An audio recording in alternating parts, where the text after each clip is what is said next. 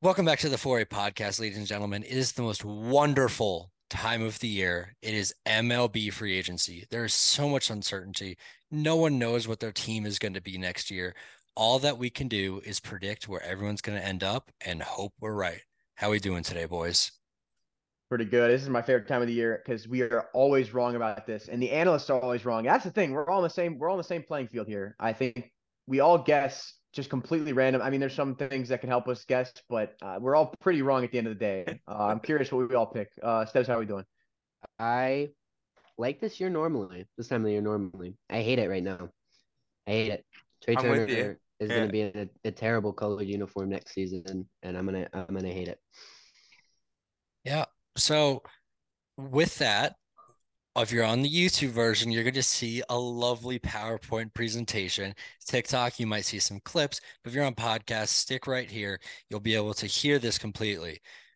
Moving to the first thing. Today we got our qualifying offers.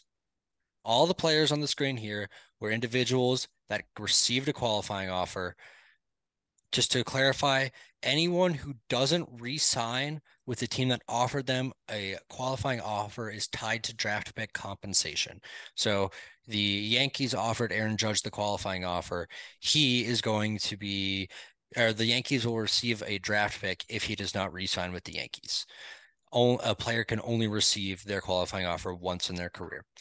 So to kick things off, Jacob DeGrom. He opts out of a contract with the New York Mets that would have guaranteed him 30 million this year, and he enters free agency. If you're on the YouTube version, every player on the screen is going to have their StatCast percentile rankings just to see where they stood in the 2020 2022 season. Uh, Jacob DeGrom, he missed a majority of the beginning of the season and through the middle of the season, dealing with injuries that built up in preseason, and he just could never really get over. And then he got to the Mets, and he was really good at first, and then he actually slumped you know, yeah, all that all the red right there. He really slumped. But it's really concerning to me that barrel percentage. I think that was more of just signs that they rushed his recovery more than anything. Uh, Yeah, and I, feel like a slump for Jacob DeGrom is still not not at that level of, you know, at most he's so far above everyone in terms of pitching mechanics and and, and everything. I mean, I, I honestly don't don't think that you can undervalue Jacob DeGrom uh, I, even after even after a shortened season. I think you're still seeing uh, the peak of one of the greatest pitchers of all time. I'm not even exaggerating that. I think that Jacob DeGrom right now when healthy is is the best pitcher that we might have ever seen in terms of pure talent and pure ability. I, I think that he is the best of all time. Could we see a 40 million AAV? Oh, 100. I think that is guaranteed. Absolutely, yeah, I think. That's. I think that's that's the lowest opted out. possible. Yeah. All right. especially especially with Scherzer in the offseason. I think that DeGrom's Yeah, I, I think yeah. contract. Um, who wants to lead us off for the teams? I'd like to go last because I still haven't figured it out. It's there's so many teams you could go to. I'll go 1st I, I, I'll okay. So I you can start. start it. Uh, I think he's gonna go to the Rangers. I mean, there's been reports about it.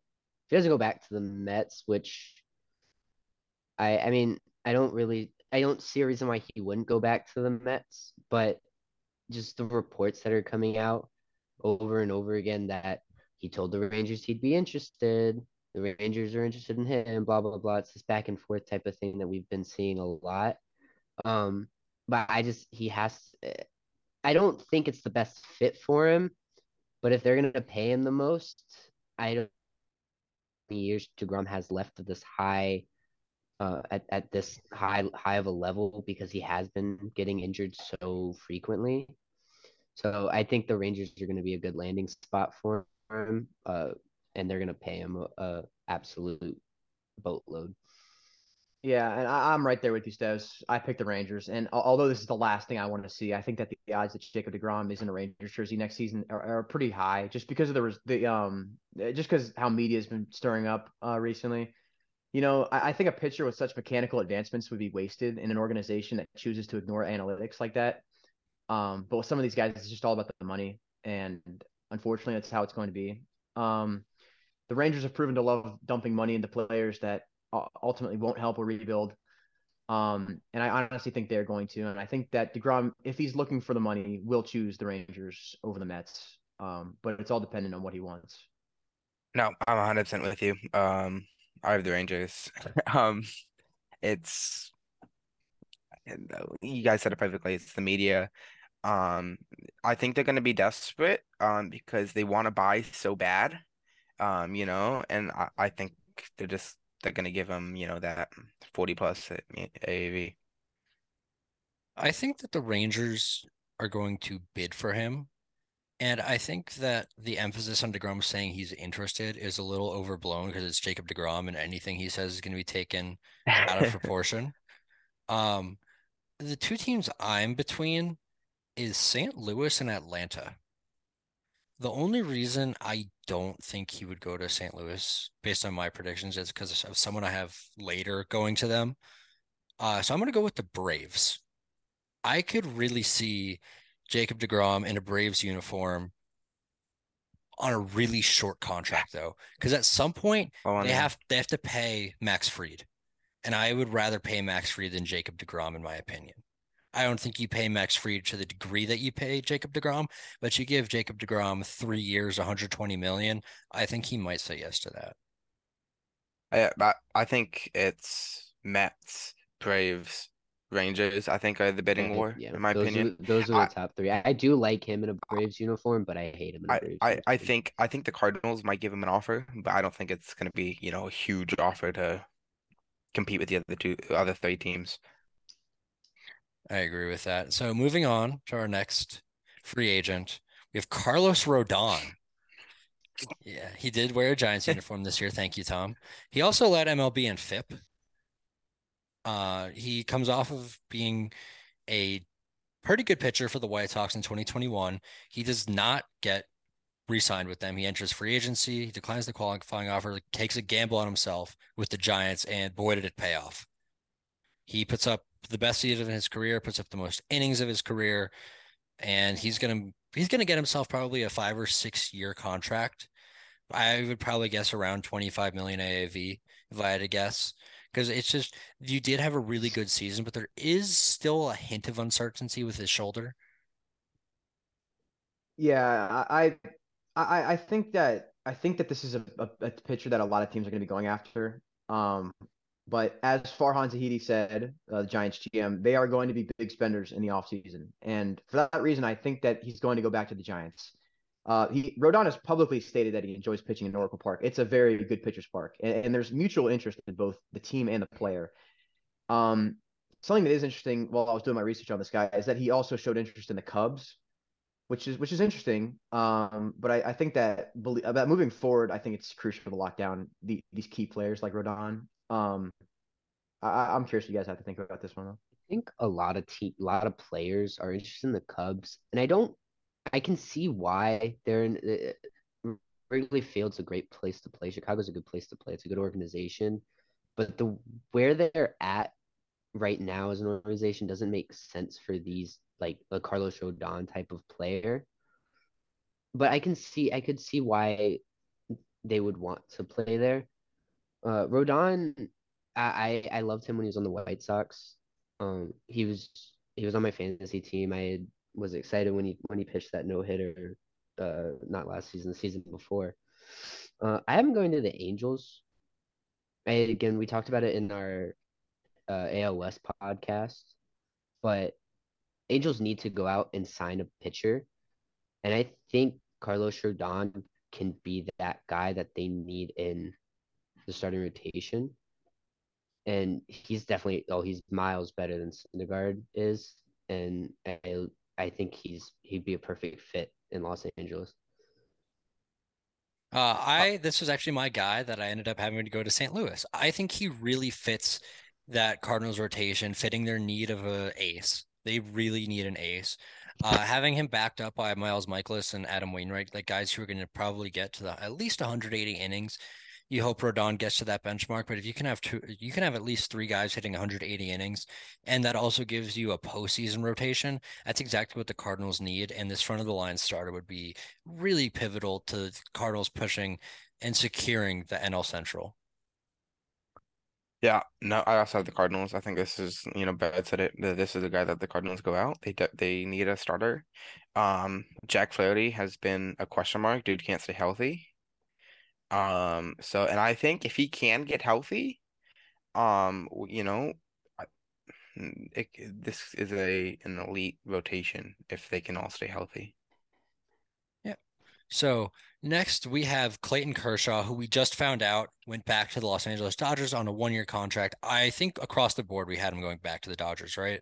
Yeah, my Yeah. notes was is this even a question? I said he's yeah, he's a Dodger or he's retiring. you know. Yeah, I think we were all there. Uh, I think honestly, it's one-year contracts for the rest of his career. If he wanted to, he could go get three or four years. And honestly, I think signing him to a three-year contract with his player options every year would be fine. But he's one year back to the Dodgers. I'm really happy he's back.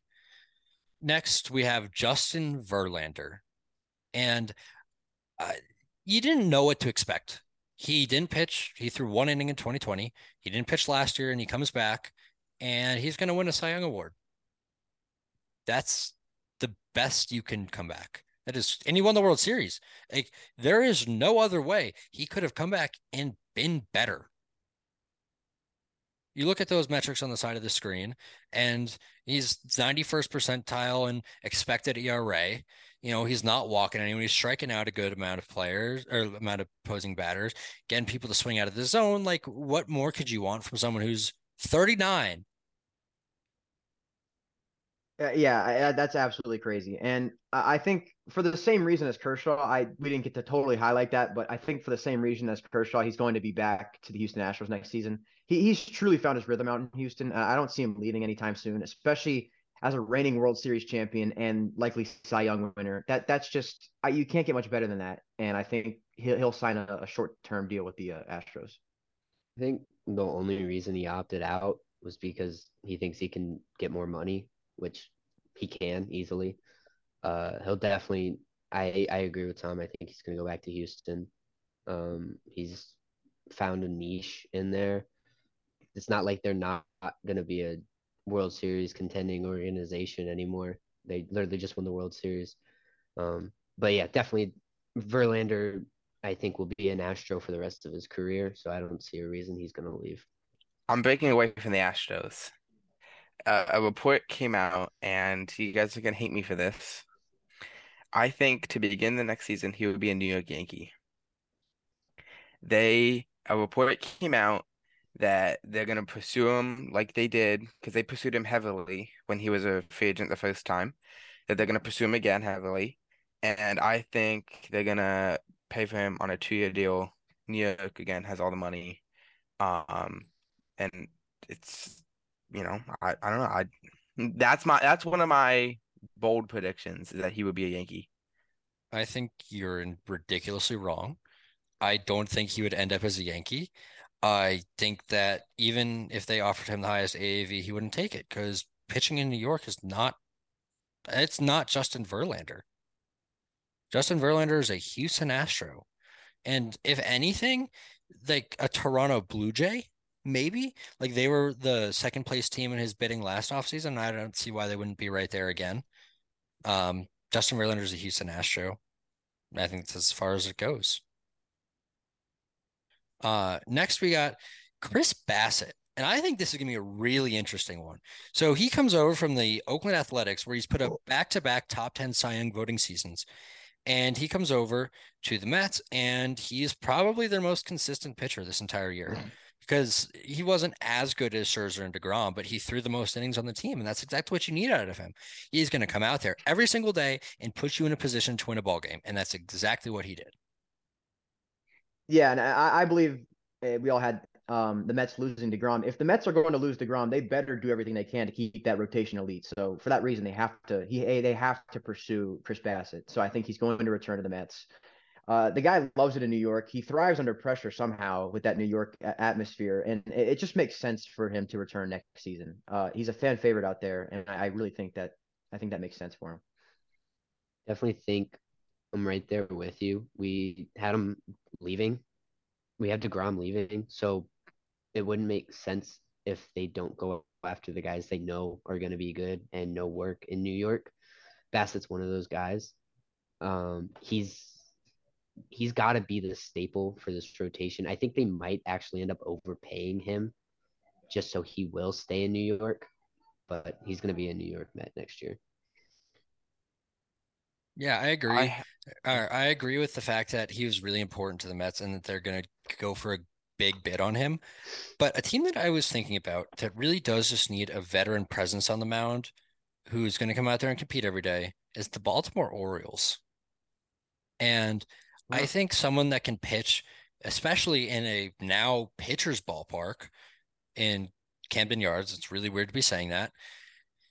And Chris Bassitt could be someone that thrives there. I do think in order for him to be his best self, they do need to upgrade the defense a little bit more. But him throwing to Adley Rutschman for a couple of years would be a really nice deal for him. Yeah. Uh so I don't have him going to the Mets for one reason. I think he signs before DeGrom, leaving because they're obviously going to pursue the Mets are going to you know pursue DeGrom. I think he leaves before DeGrom, um, and I think he's going to be a Toronto Blue Jay. Uh, You're going up, you know, Toronto. They they need another pitcher. Um, why not Bassitt? I mean, you just he's you know older. You can not like Manoah needs help, but just uh, you know, a veteran pitcher up there. And moving on to another Mets pitcher that is leaving their team, Taijuan Walker. Those stats on the side of the screen don't look great, but every year some team takes a gamble on him. And I honestly think the team that is next up to take a gamble on Taijuan Walker would be the Chicago Cubs. I think that they could go for a one year deal because I really don't see him getting a multi year contract, especially considering what he posted this year. I think the Cubs could maybe, if they do a Stroman offer, not to the same AAV, but if they go one year, he's okay. If maybe flip him at the deadline, get a nice piece or two that can help them in the 2024 season. So I got him going to the Chicago Club, Chicago Cubs. Uh, and I got him going to the Minnesota Twins. I, I think we're, we're going to be all over the place on this one because I, I think that Taijuan Walker could go to any team that really needs uh, a pitcher for a cheap price. I mean, his asking price won't be significantly high, so I think someone like the Twins should be trying to take advantage of that.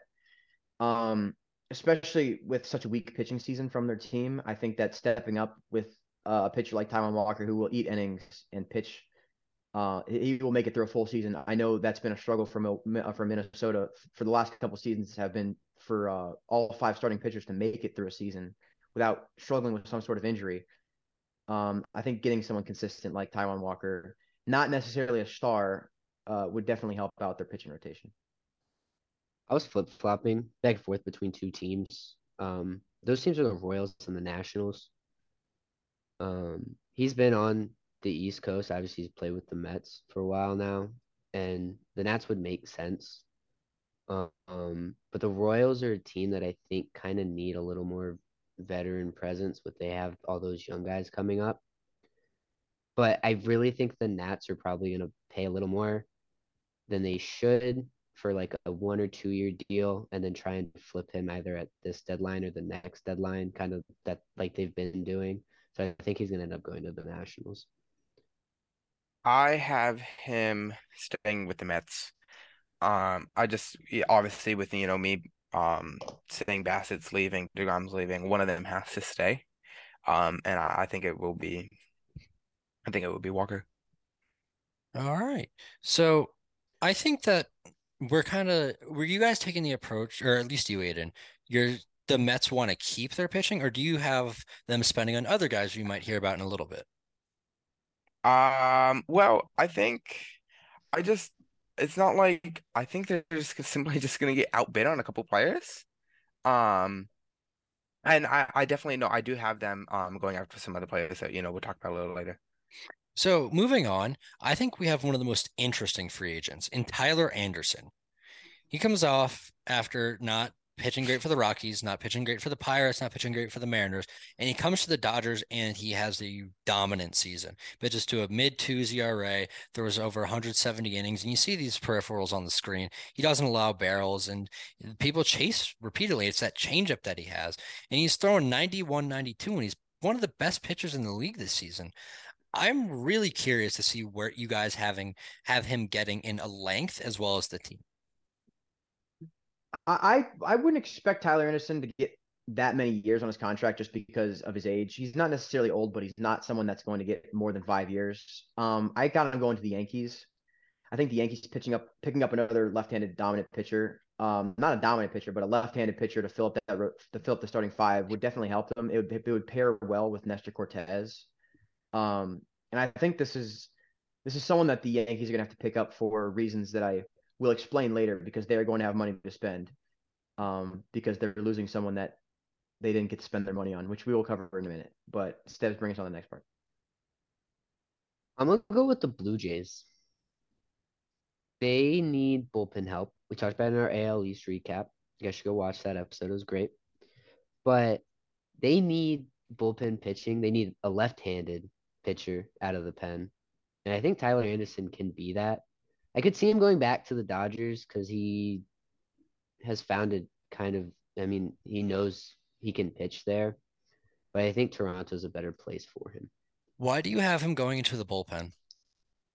Or I'm sure I'm sorry, that's my bad. Not bullpen. He's gonna be a starter. I'm okay. I'm wrong. Okay. I just I'm You're good, man. I, I was actually just curious. Like, I'm crazy. Think he was gonna no like if you're no, gonna I, use him like a middle relief role or something. No. I, I mean maybe, but uh, I think they'll just stick him in the starting rotation. I think there's definitely a place. I mean, maybe they could.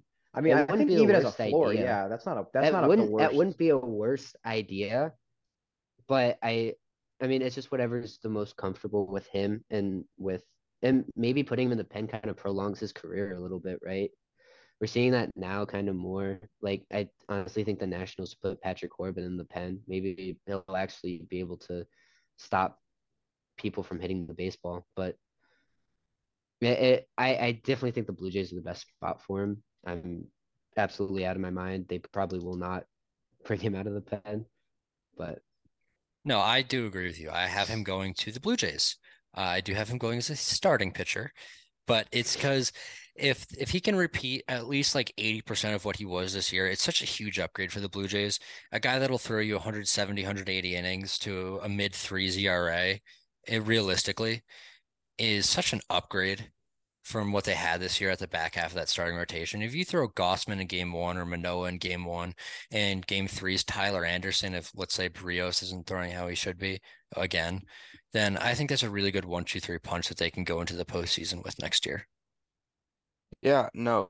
Uh, I have been going back to the Dodgers. Um, I'm I'm th probably about a three-year deal. Um, but I have been going back to the Dodgers. Yeah, I can definitely see that too. Like the Dodgers are definitely going to be a team that looks for starting pitching this year. I don't know if it's going to be in the avenue of signing it, but we could Yeah. definitely like I could definitely see that move happening. Another player that kind of falls under this Tyler Anderson category is Martin Perez. He comes out and has a career year for the Rangers, throws 200 innings to a 2.96 ERA. And that's pretty good. And I don't know if that's the type of pitcher he is. I think he did just get lucky sometimes, and that can happen in baseball. But I don't think if this is the Martin Perez you're going to get for two or three years, he could get 12, 13 million dollars a year for three years, four years. Um, and I have him going back to Texas with that money.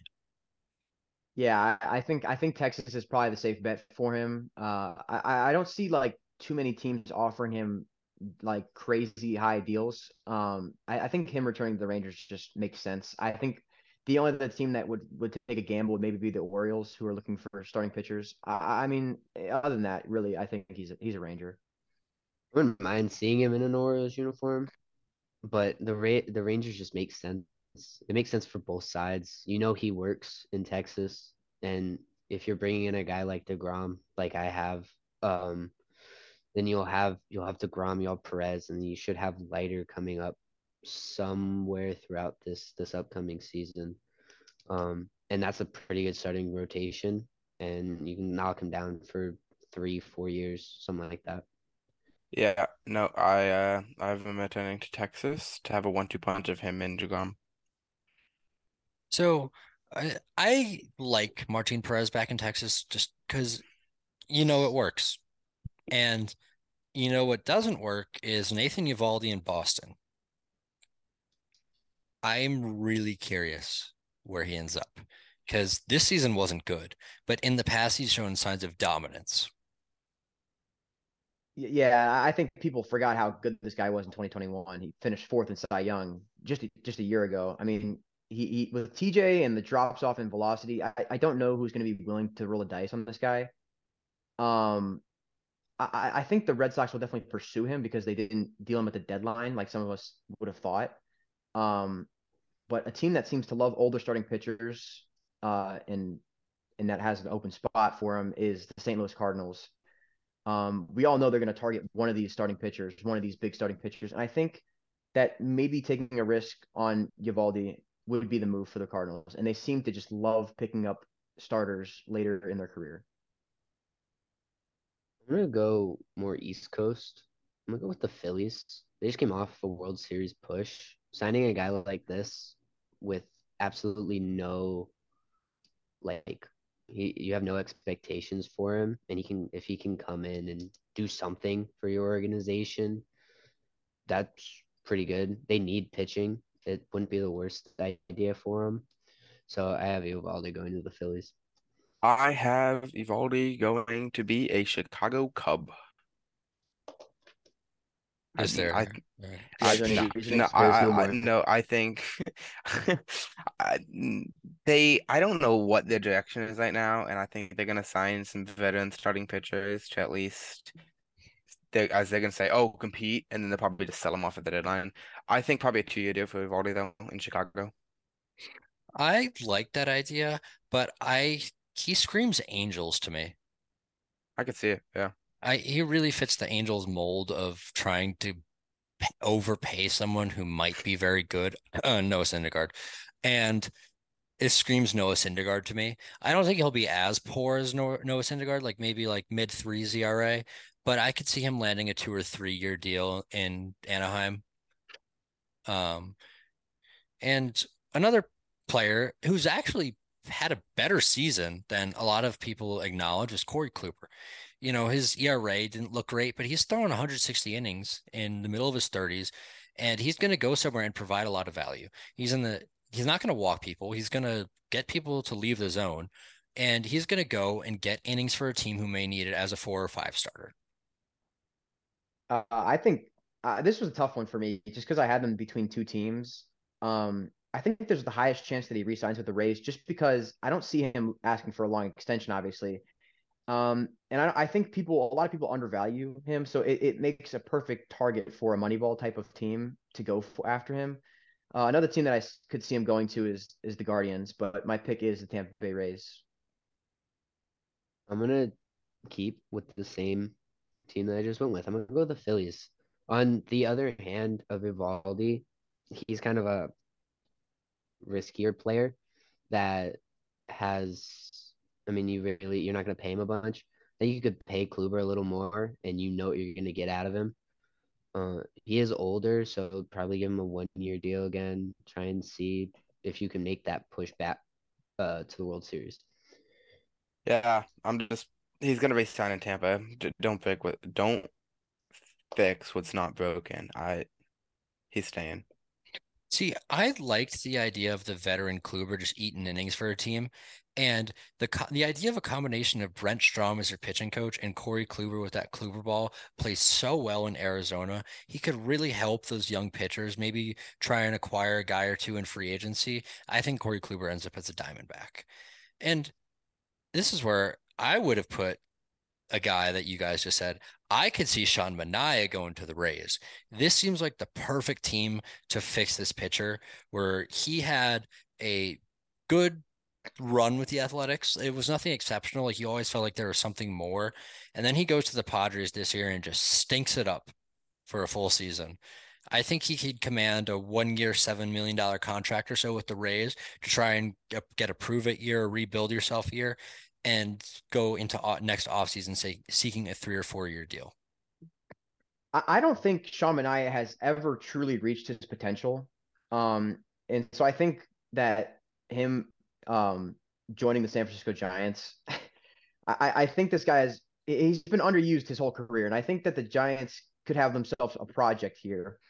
Um, it's between the Giants and the Dodgers. Uh, two organizations that are fairly good at building and developing pitchers. Um, this is a project, obviously. This is someone that's not going to be too expensive, um, but someone that has probably the most upside. And I, I'm really high on this guy. I really think that if he goes under the right coaching and, and can be developed as a pitcher, he can really do damage. I mean, we've seen flashes of Sean Manaea in the past, uh, of like uh, uh, stretches of excellence. Um, and sometimes, I mean, at least in the last season, we haven't really seen that. Um, it's clear that it's it's it's not it's not the end of Sean Manaea though. I, he's too young for his career to be over. So I really think that with a change of scenery and a change of coaching, he can really turn into that guy, and I, I think he will as a San Francisco Giant.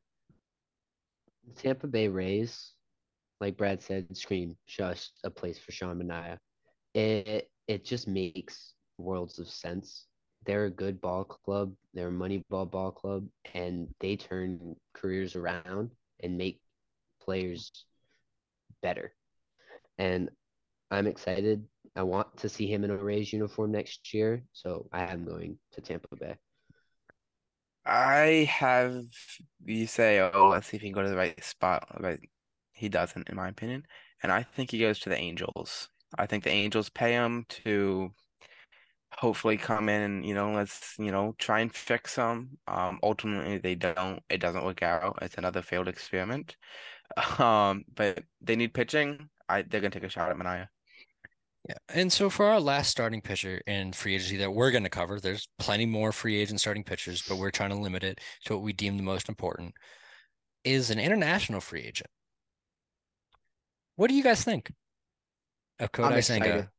I'm excited. I am I'm excited to see this. I, I think it's a bit of a stretch um to say this, but I think that the Blue Jays are going to go after him, and it's it's interesting because I think this guy has a ceiling of a top spot in the rotation.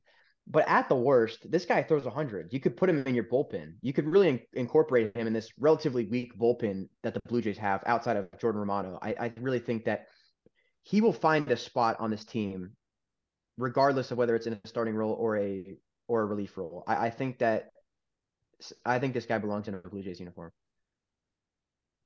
I have him going to the Chicago Cubs. Again, it's a team we've talked about. They don't really have a direction, but if you can get this guy in a Cubs uniform, I think you found some pretty good direction. There's not a player that I think like there's not a pitcher that I've really ever been super super excited about coming into the league. Um, this is one of those guys and I, I I think a Chicago Cubs uniform would be perfect. Yeah, I also, as if you're watching the YouTube podcast, someone by my facial reactions, also have him going to the Cubs. um, I just think they need pitching.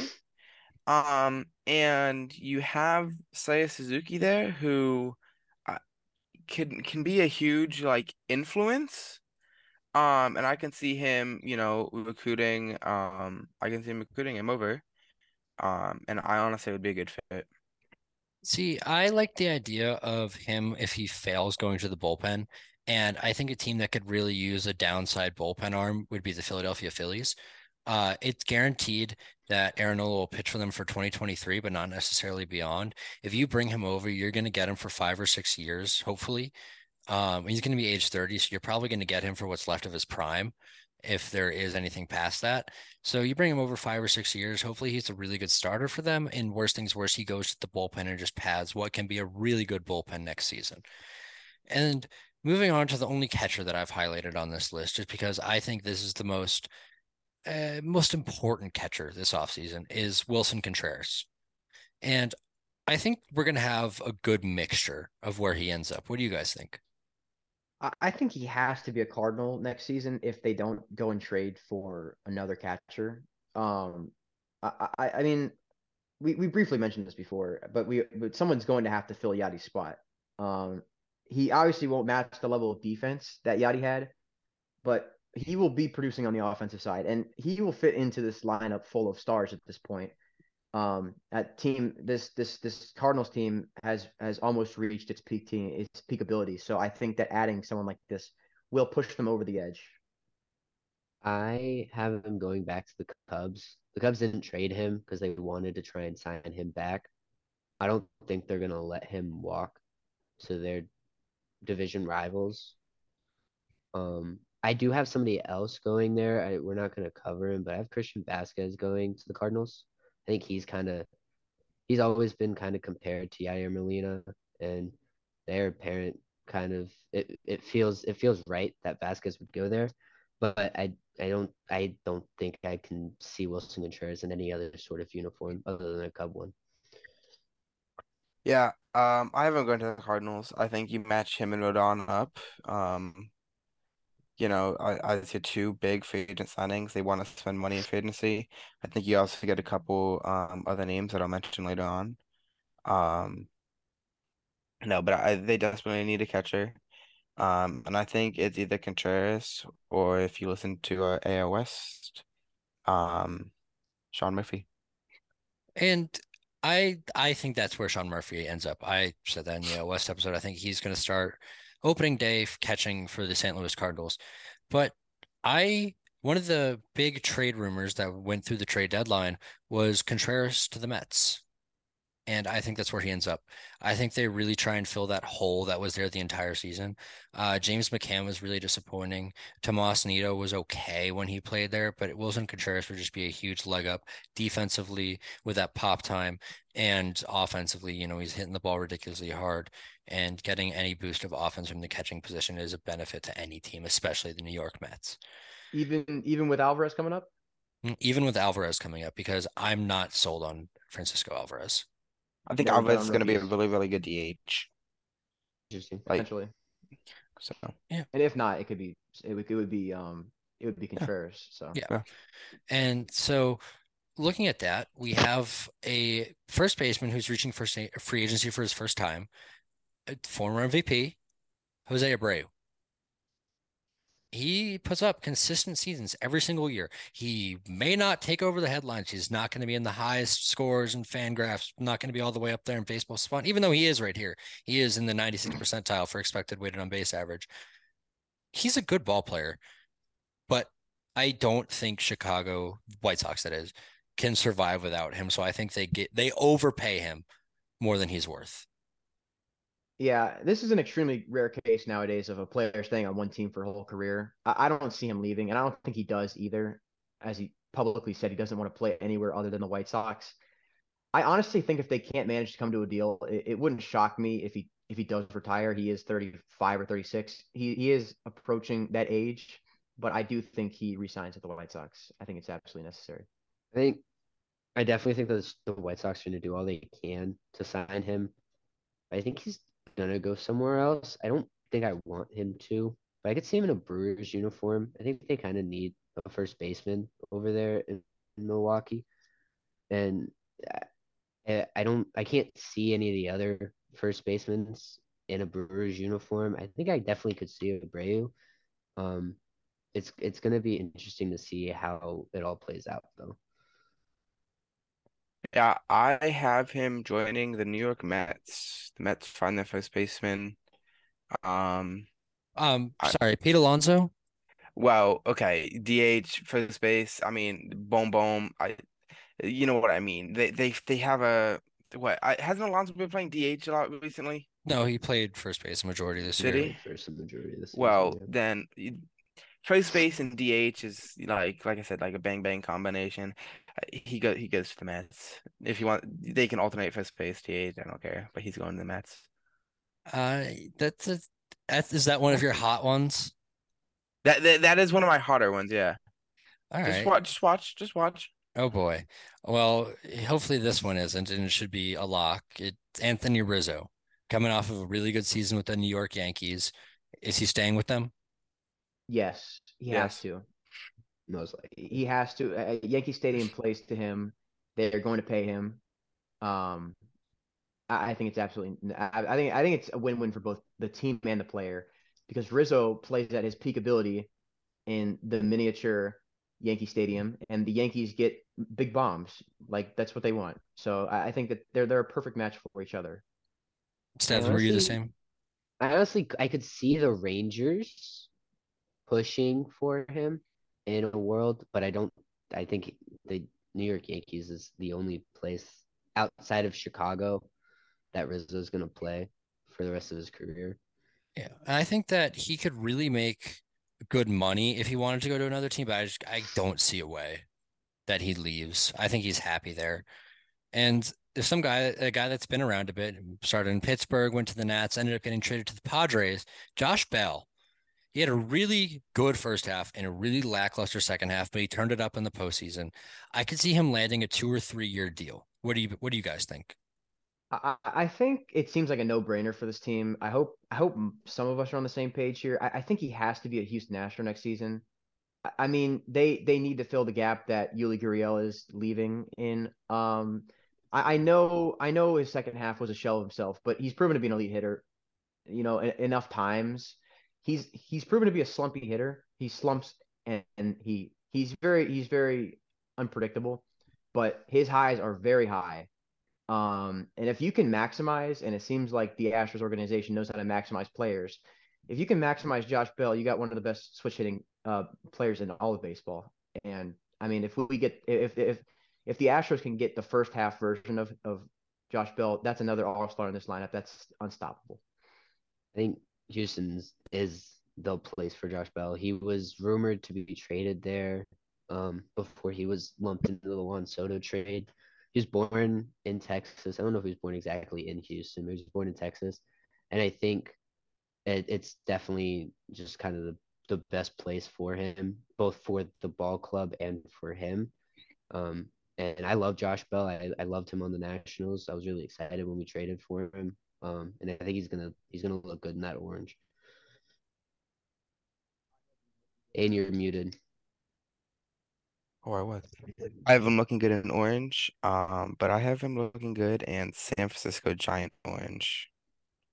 I think you could see him. I think you, you could see him in San Francisco. Um, I don't know. I just, I, Houston was definitely there, and I think it was. I think they're definitely going to be um talking because they need a first baseman. Um, I haven't been bidding for him, but I think the Giants win the bid.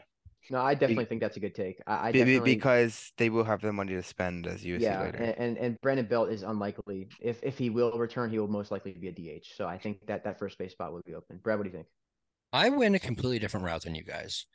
I was looking at a team that really needed a first baseman, and that was the Cleveland Guardians. And I think that was really obvious in the postseason that they lacked like a quality first baseman. And I think Josh Bell can go over there and hit pretty well. Josh Naylor was not it this year. And I, he is not someone I would trust consistently. And Josh Bell is a bat that I could see going over there for a cheap value. You have to think Josh Bell's not going to command 15 million a year. And I that's think he might something the touch Guardians 15, but I think he might. he he would max out at that. And that's something the Guardians yeah, yeah. can First afford. That is something that they can afford. And I it's think bad take. having a switch hitter like Josh Bell is something that the Guardians would really, really like, probably to have in that three, four, five area, supporting Jose Ramirez on Andres Gimenez. So, Tom, I know you were really high on this guy. Can you give us just Adam Frazier? I, I honestly, when I was researching him, I didn't really know what to do. Um, I really paired Adam Frazier and Bryan Reynolds in the same category when they were both in their primes on the on the Pirates, and it just seems like ever since Frazier got traded to the Padres and then signed with the Mariners, he, he it just it all went downhill. Um, I don't know if he's ever going to return to that fashion, but I have him going to the Baltimore Orioles. Um, this is one that I, I didn't necessarily have the best reasoning for. I guess it's just to get another bat in that lineup. Um, he's very he's very good in the field. Correct me if I'm wrong, but he, he's good in the field and he can hit. I mean, if we can get that contact back up to what he once had, um, this is a guy who can make a big difference. And and um, and Baltimore's got a huge field, so I mean, this is this he might thrive there. I, I think that Baltimore's a spot for him. I do like Baltimore. They need a second baseman over there. Um, but I went a different route. I went with the Tigers. I mean, kind of they have Schoop, but I don't really think he's your answer there. And I think putting Frazier and Javi Baez kind of in that middle infield it might spark something between them. It's definitely going to be a good defensive combo, if not offensive. But I mean, the Tigers don't really have anything to lose, and they can take a risk on Frazier. And if he has a good season, you can flip him at a deadline. I like I that move. have- I, I had him going the same exact route. I had the Tigers taking him. Um, I think that hopefully he doesn't suffer from the poor office environment that is that team, and he can actually serve as a leader on that team. Hopefully he stays healthy enough to play, you know, 160, 162 games to help build that culture of, you know, like even when times are rough, you stick through it and you try and play to your best because I think that can really help a Tigers team develop. Yeah, actually I had the Tigers went down first, um, but I changed it to the White Sox. I just, uh, uh, I don't want to necessarily say Frazier's a random player, but a random player to a random team. You know, like it's honestly these are one of the ones I can't explain. I just, I, I, I just have a feeling he'll end up as a White Sox. You know, they got rid of Harrison, um, so they kind of need that. I guess you could say utility player role, and so I've been going to Chicago. And yeah, that's not a bad take. Um, I mean, I, I definitely, I when I was doing my research on Frazier, I definitely saw um the White Sox uh pop up a lot. So I, I think that filling in the gap for Josh Harrison might be might be the next best thing. Um, so yeah, that's not a bad take. Not at all. Uh, but up next, we have my personal favorite player of all time, greatest shortstop in baseball, and Trea Turner. Uh, Trea Turner, longtime national, got traded in the Max Scherzer Trea Turner deal. Um, played very well for the Dodgers past season and a half. But where will he go? He ha- he finally has the opportunity to choose where he gets to go. All reports point one way, and I'm gonna go that way. But I really want to see him in an Orioles uniform. If I got to pick, I would pick that he would go to Baltimore. I think it's a perfect fit. You can slot Gunnar over at second base and put him at the shortstop position. But the writing appears to be on the wall. He's best friends with Bryce Harper. The they didn't uh what was it? Jean Segura. They they opted out of Jean Segura's option or contract. So it it appears all but sewed up that Trea Turner will be in a Phillies uniform next season. So that's where I have him going. But I really think Baltimore's a better place for him. That's that's actually crazy because I, I was about to say, man, I got a spicy take for you guys, and I was about to say Turner to the Phillies. That uh, uh me and Steves are in sync, man. Um, I think it's the absolute nightmare scenario. I don't I don't want to see that, but um, I hate it. Jean loves the Jean leaves the team. Uh, the Phillies, notorious for spending, are going to jump on the opportunity to fill the hole uh, left at shortstop.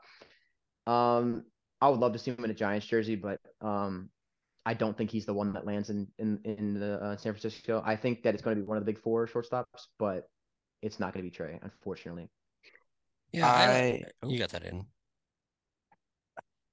as as much as it pains me to say, I I do think the Phillies um the Phillies get him. Um, I think a couple dark horses teams, uh, the Marlins, the Cardinals. Um, but I think a better fit for Philly would be somebody coming up next. I'll mention when he comes up. But I don't think Trea Turner is the best fit for Philly. Um, I, Aiden, you kind of revealed the team that I told you about a couple of weeks ago, and I think Oh. he ends up as a Miami Marlin. Oh. I think that if there's any hope of this team going anywhere, they have to they have to go big. They have to get a bat. The pitching's already there. Like they have this pitching controllable for at least three more years, right? So you have Jazz Chisholm at second. Right now they have Mickey Rowe at short, and he can hop over to third. You slot in Trea Turner. Trea Turner and Jazz Chisholm up the middle is gonna be electric. I think they're gonna have to pair with another bat or two, but you get Trea Turner who's gonna play close to 162, and you hopefully build around him with offensively, like you funnel that offense through Trea Turner, and you can see this team going in a positive direction. A, a Trea Turner black Marlins home jersey would be fire. I know He was Steves it like in- he was born in Florida, so Yeah. he's so an East Coast guy. It just makes the most sense that he would come back to the East Coast. I Yeah. know what he's said. He said he liked he, he liked playing in, in LA, and I'm sure it's a great place to play, but his heart's on the East Coast, so it makes all the most sense that he would come back this way. Yeah, and so another one that's really like that I'm really curious about is another East Coast guy. He's a Georgia native, Dansby Swanson. And there's obviously the avenue of him going back to the Braves, but they didn't extend him like they extended everybody else. You know, they didn't go with the route of Dansby Swanson's, you know, their their new headline this week. Austin Riley was, Michael Harris was, Spencer Strider was, but they didn't go with this guy. Where do you think he goes? Uh, this is this is my probably one of my biggest stretches here. Um, I I believe that Swanson will end up on the West Coast. Um, I think he lands on the Giants just because I don't think the Giants can get a hold of Bogaerts, Turner, or Correa. I'm not saying we're settling by any means because Swanson is one of the best fielders in the game and proved to be a good hitter now. Um, I'm a little worried if he can keep that up and be consistent over the next couple seasons, but I think that he's going to secure a long-term deal with the Giants. Um, and if he doesn't get one with the Giants, I believe he's going to go to the Dodgers. But my, my picks for the Giants, I really I really think he'll fit in perfectly with that team. I don't I, I think that um, Crawford has already agreed that he'll move to third base and that um, Swanson will be able to play shortstop. I, it just seems perfect to me. I would definitely pick the Dodgers over the Giants. Um, he seems he seems like he would like the West Coast a lot, but I I think Atlanta is gonna re-sign him. I I don't I don't see a reason why he wouldn't come back if they offered him a contract, unless it's literally terrible. But Atlanta's good at keeping their guys, and yeah, it wasn't a mid-season acquisition, but I think he kind of gets it's a business, and they're trying to lock up these these younger guys for for long term, and if he can come back and be a part of that or be a part of this organization for a couple years to come, then I think that's what he's going to want to do. I like the idea yeah. of him in Atlanta. Uh, I stick I because originally I was between Trea Turner and Dansby Swanson for Miami Atlanta, and I ended up with Trea Turner going to Florida, Florida native. It kind of makes more sense if you're trying to go for like that electric factor, and I I could see him going back to the Braves so easily and it just makes too much sense. Yep. I have him staying in Atlanta. Really? I I wouldn't think. I mean, you just you just have such a good young core coming up here. I, I don't I don't know how how I mean you have so many players now. You got Grissom coming up now too. I don't know where you put him. Um, and I know he's obviously more reliable than younger players, but I don't know if that's necessarily now what the Braves have in store. Now, this might be. I only have him signing a three-year deal. I think yeah, it's gonna weird. be. I, uh, he's he's definitely peaked as a player, or he's definitely reached that point where he's like, I want the money for the way I've been playing the previous season. Obviously, I think um, it's gonna be yeah, like a big AAV, but three years. I don't think he would settle for three years. This is his opportunity to get paid for the rest of his career. I think anything I but that is I think if he goes anything but that, that's a poor business decision, and that's just a poor perspective on like on his behalf because he has to understand that he can play at this level that he's been playing at for two or three, hopefully longer, more years, but he got to guarantee yourself that more years because let's say he plays three or four more years and that four, or the contract's three or four years and that fourth year is not a good year he's losing money that he could have guaranteed himself now yeah um but i also think if he stays in atlanta they have you know, they have some guys coming up, I believe, in the prospect system that I don't think they'd give him a six, seven year deal. Why not trade those they guys? Because you have to get pitching at some point. They have a shortstop that's Braden Shewmake, but he's up, I think. Like he's he's on the organization. And then they have two other ones. They have Cal Conley and Amb- Ambioris Tavarez, but their ETAs are 2024 and 2026. So okay, so hmm. they, they no no one is Dansby Swanson, right? Like yeah, you're gonna you're gonna say like, oh, you have these prospects coming up, but you know what Dansby Swanson is, and I think they're gonna want to try and lock him down for multiple multiple years. Uh, but we'll go into the next guy, which is Carlos Correa. He's an interesting case. He signed the one year deal with the Twins, kind of trying to. The market for him last last offseason wasn't that big So he went signed with the Twins, got his money. Twins sucked, and now he's trying to look for a bigger payday and a little bit of a longer payday. Um, I think the Dodgers are going to do that. I think I know Brad's groaning; he doesn't like that, but the Dodgers always need to make a splash. I feel in free agency or need to do something in free agency, and I think Carlos Correa is just going to be their splash this offseason.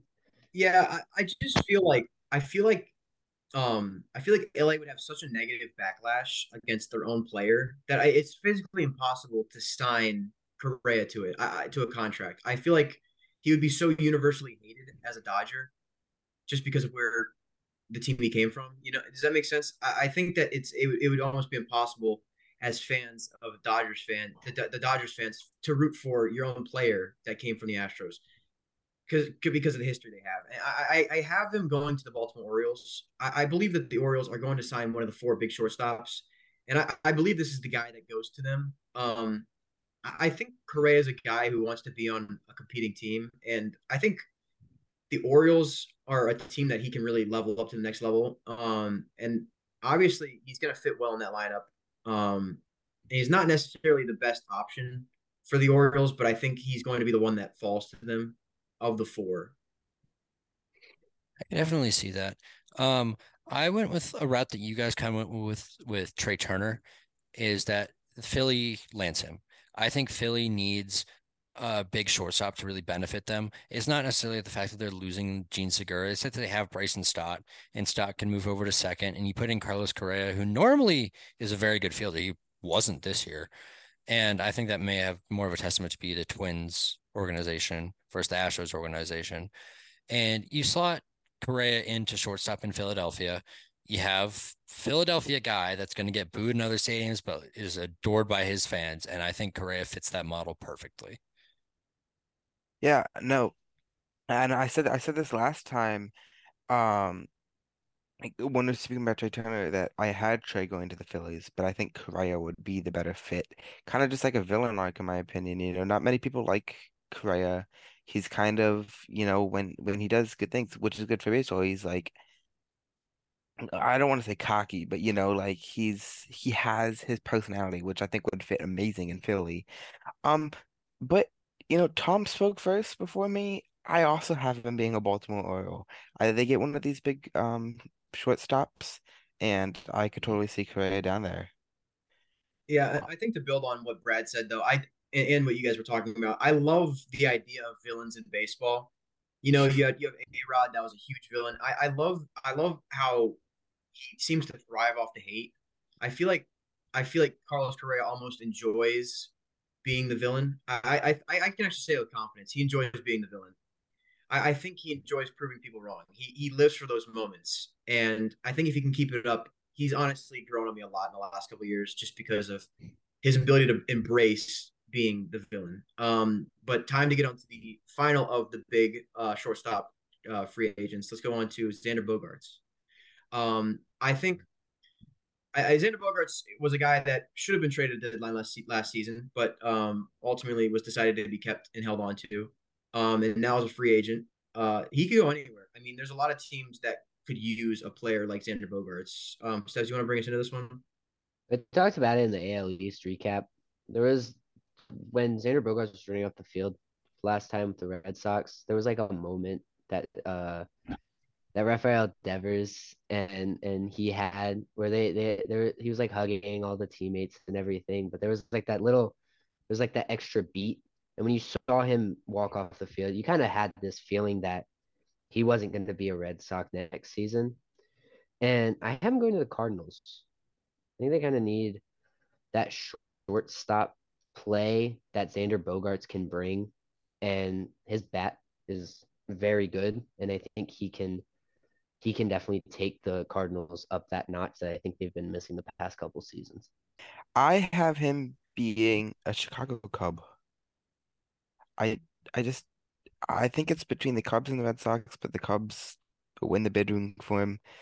I just the Cubs don't know how to sell. They're not, you know, they're not they're not going to tank.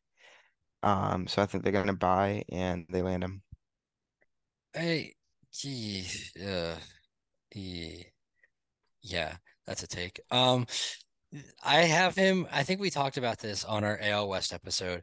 Was the idea of him going to the Mariners. And the more and more I think on that, I really like that idea. A good bat at the top of the lineup, probably hitting two or three, moving JP Crawford, who signed for seven years over to shortstop. And you have this guy who's going to play quality defense. Even if he doesn't hit to the degree that he's supposed to, he's going to be a 750 OPS type guy. And he's going to play gold glove defense, which is something that a team could really benefit from, especially Seattle. I think I think Xander Bogaerts is a Hall of Famer. He, he's on pace for Hall of Fame. If he retired today, no, he's not a Hall of Famer, but he is on pace to be a Hall of Famer. Um, I I I think we all talk about what we want to see, and I don't want to see Xander Bogaerts in a Red Sox jersey next season. Like he would work in some of these lineups very well. But there has to be a reason they held on to him at the deadline. There has to be a reason that there's so much connection between the player and the organization. And I just don't see him leaving the Red Sox. And I, it's unfortunate. I think the Philadelphia shortstop sweepstakes comes between Xander Bogaerts and Trea Turner. If one doesn't go, the other one will. But I but I pick Trea as the shortstops, and I, I just have a feeling that that Xander will resign as a Red Sox. I, I don't know I don't know why else they would hold on to him at the deadline. That's the only thing that just stays with me here. I, I can't imagine any other reason they would hold on to him if they didn't want to eh, try and extend him a little bit longer. Uh, actually, not a little bit longer. It, it, extend him on a on a contract. Um, but um, let's go into Brandon Drury, um, who had honestly had a great breakout season last year, and I hope he can continue to um to prove himself. Um, but he he managed to prove that he was the most consistent bat in the league. I mean, even after he got traded, he managed to keep his stats up. Um, and I, I think that he would fit in the lineup uh, as a New York Yankee just because, uh, as we will talk in a couple of minutes, I don't think they're going to get Aaron Judge. So they're going to have money to spend on these position players, and I think that they're going to go after bats that they think that can that can rake in Yankee Stadium. And I honestly think Yankee Stadium Brandon Drury would be different because he hits a lot of doubles. Uh, so Brandon Drury actually did used to be a New York Yankee, and it didn't go great there. Um, I think a team that would really benefit from Brandon Drury's presence of just being able to play multiple positions on any given day is the Arizona Diamondbacks. I see this team making strides forward this coming year, and he could really fill a hole that is third base if they wanted him to play there every day, or if they need to give other guys days off, he could play, you know, second base, first base, or move into the outfield if they needed him to be there. I had Drury going to the Mariners. I feel like that's a good spot for him. Brad kind of talked about, touched on it earlier with uh, Xander Bogaerts. I kind of think they kind of need that type of play uh, from from a guy of his caliber, and I think it's just a perfect spot for him. Do you, think, do you think um do you think Drew would play at shortstop, or do you think you'd move uh, Geno to DH? What, what would I, you do? I don't I don't know exactly how I would do it. I would I just I just know his veteran presence and the way he played. If he can replicate this season for multiple seasons coming up, it's it's play that the Mariners desperately need, and he'll fit in perfectly with that kind of like low key Mariners organization. Yeah, um, I think he's staying. I do. I just, uh, when he got traded there, it was kind of like a perfect fit, in my opinion. It just, I, I, I don't know how to say it, but he stays. So another guy that I think is going to stay is Justin Turner. Today, the uh, Dodgers decided to decline his club option for 2023, but I don't think that was a let's get rid of Justin Turner. I think that was more of uh, we're not going to pay him 17 million. Let's bring him back for 12, 13 million dollars. Yeah, I feel like with guys like JT and Kershaw, the, the, this the JT was not was not a, a Dodger his whole career, but he's going to be remembered as one. And I, I feel like you can't really imagine him anywhere else. And I feel like he's going to be willing to to take a cut to his paycheck to be a Dodger. I, think he just belongs in that lineup. I definitely agree. He's, I mean, top to bottom, the Dodgers are just a good ball club, right? And why would you want to leave? I mean, yeah, I mean, guess I guess getting a payday is is better if you go to like the Cubs or something like that, and they'll pay you more. But honestly, again, I've talked about it in majority of our recaps.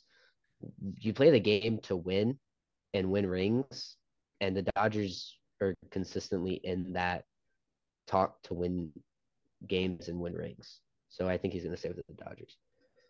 At, yeah, that, when you think, I just think Justin Turner and the Dodgers is kind of like Kershaw and the Dodgers. Like neither one of them are going to leave. Obviously, Kershaw, Kershaw already says he's staying. I think Turner is going to be soon. Um, and I think he'll probably sign. I think I think a one year deal after another. I think like Brad said with Kershaw, it's a one year deal to show he you know retires. And next we have the biggest free agent this offseason. Okay, And- I'm gonna- okay. and Right. I think that there's a lot of places he could land, but I have a weird suspicion we are all going to agree on where he is going to go. We have Aaron Judge. San Francisco Giants. Um, sorry, sorry, I just want to hop in there. Um, sorry, go ahead, Brad. Go go back in. I was just gonna be like, I was just gonna look at this for a second. Look That's at this page. 100th percentile in average exit velocity, 99th in max, 100th in hard hit, 100th in expected woba, 100th in barrel percentage, 100 in expected slugging percentage, 99th in expected batting average, 99th in walk percentage. That Incredible. is the best season since 2004 Barry Bonds. Yeah, uh, I- I'm so excited to buy this guy's jersey. Um, it's really it's really a gift to, to get a, a player like Aaron Judge on this team. Um, I do have a really God, I hope he doesn't go there. Just I really hope he Just- I have a doesn't. really I have because a you're really bad acting feeling. I have a really bad feeling he's going to sign with the Yankees. Um, but I'm I'm betting him as a Giant so that I can hopefully change the course of history. Um, they they made it public that they're going to be spending in the offseason. and they're going to outbid. I think they're going to outbid the Yankees. It's just a matter of whether he actually wants to be here. Um, obviously, obviously, if he likes it that much in New York, he might take less money and play in New York. But San Francisco fans will love him. Everyone that plays in San Francisco seems to like it there. I mean, it, there's a reason that like San Francisco is is a beautiful place to play baseball, and it's and it's a well run organization. It's not like the Angels, you know. It's it's a West Coast team with really good with. Yeah, I just I love Aaron Judge on the on the Giants. I just I really hope it goes through though. Definitely think the Giants are, are going to be the place for him. I, I don't think the Yankees, I mean, the Yankees will probably bid, but honestly, I think they wrote themselves out of the equation when they didn't extend him. Um, and he was he was the Yankees this season. Unless they offer him like literally they back up the truck and dump piles and piles of money on him. I don't see him not leaving. Um, my hot take that I had before the season was he was going to go to the Baltimore Orioles. I still like that. I think it's a good fit for him and for the Orioles. But I just think the Giants are, are gonna outbid for I just I just think the Giants are gonna outbid everybody else for him and he's gonna wind up in San Francisco, unfortunately. Uh, I have him staying. I think the Yankees are gonna do it, and they you can't overpay for a player like Judge, in my opinion. Uh, he's he very easily could hit 40 million AAV, and I I think they're just they're gonna.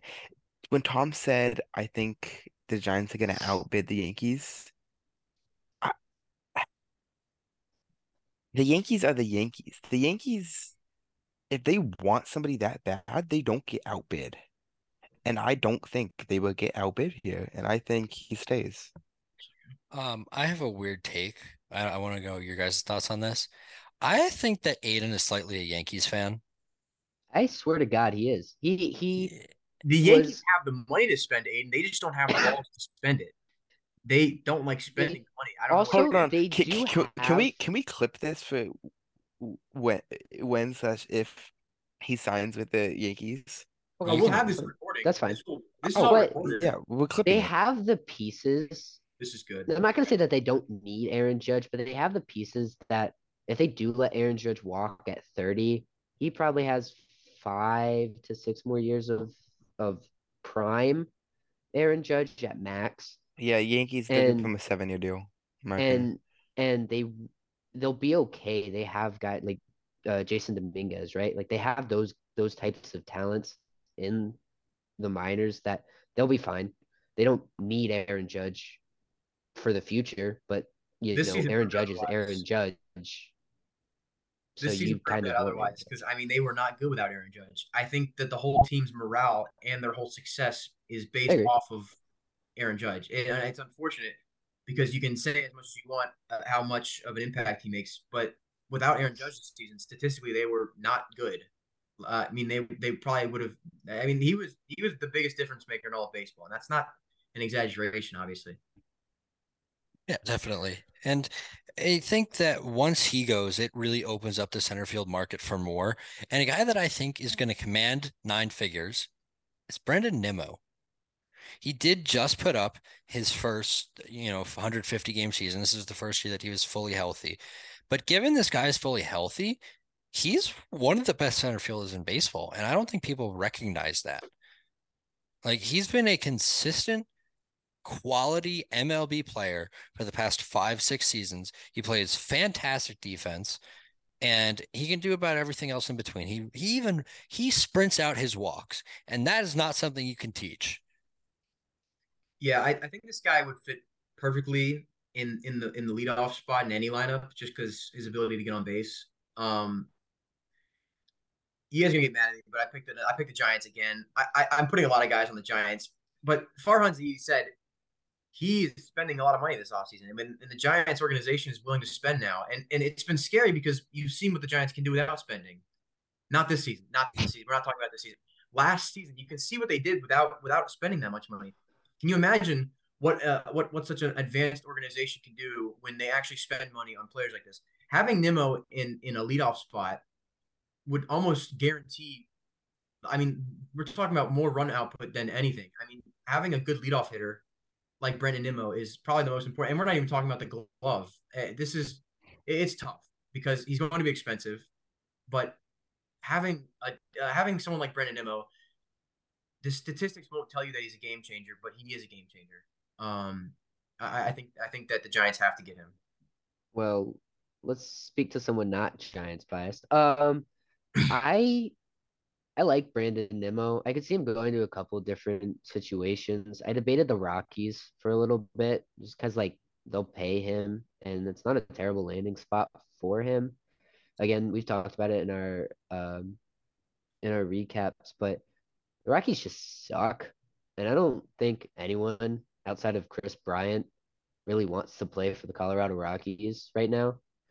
Um, so I have him going back to the Mets. I think at the at this point in my predictions, they lost to deGrom and they let Taijuan Walker walk.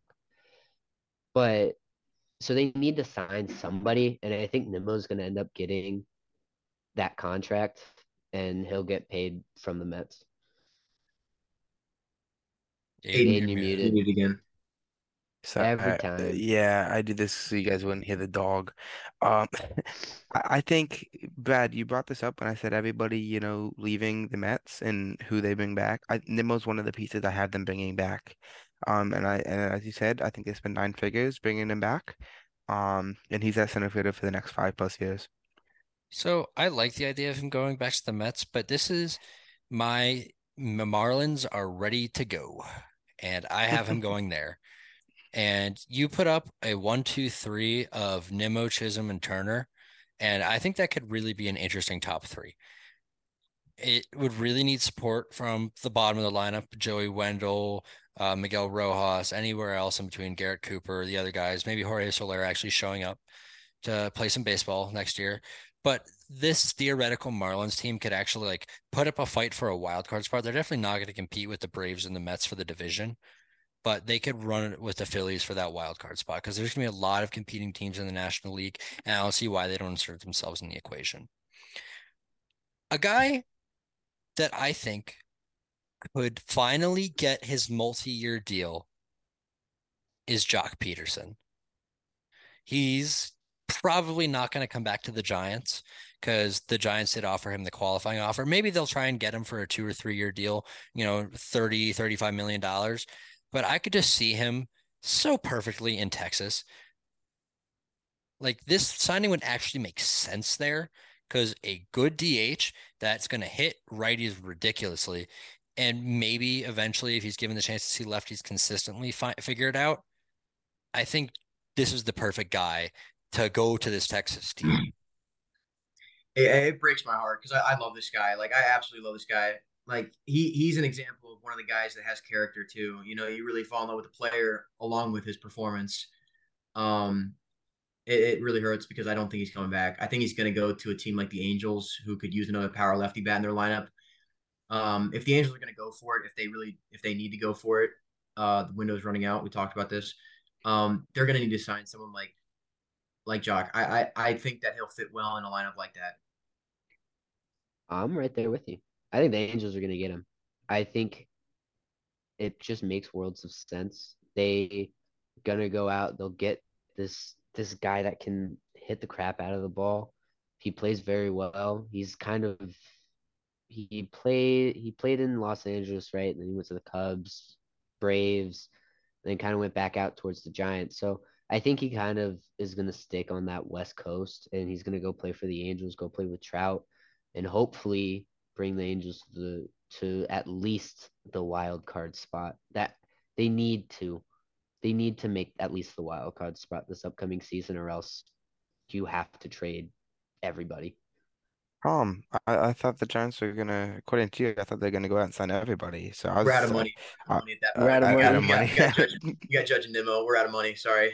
Yeah. Um, okay, now here's one of my random. I'm not gonna say. I guess it's a hot take, but it's more just random. The Diamondbacks. Did it? Wh- to- wh- to- wh- I mean, let's just the Diamondbacks go out get a power bat. I mean, I have no reasoning behind this. Okay. Just a thought. So the Diamondbacks. Fair I mean, at least you didn't say the Cubs. I'm happy about that. Yeah, Um, I was expecting another Aiden's Cub take. Or or No, no, Yankees. no, no, no, no.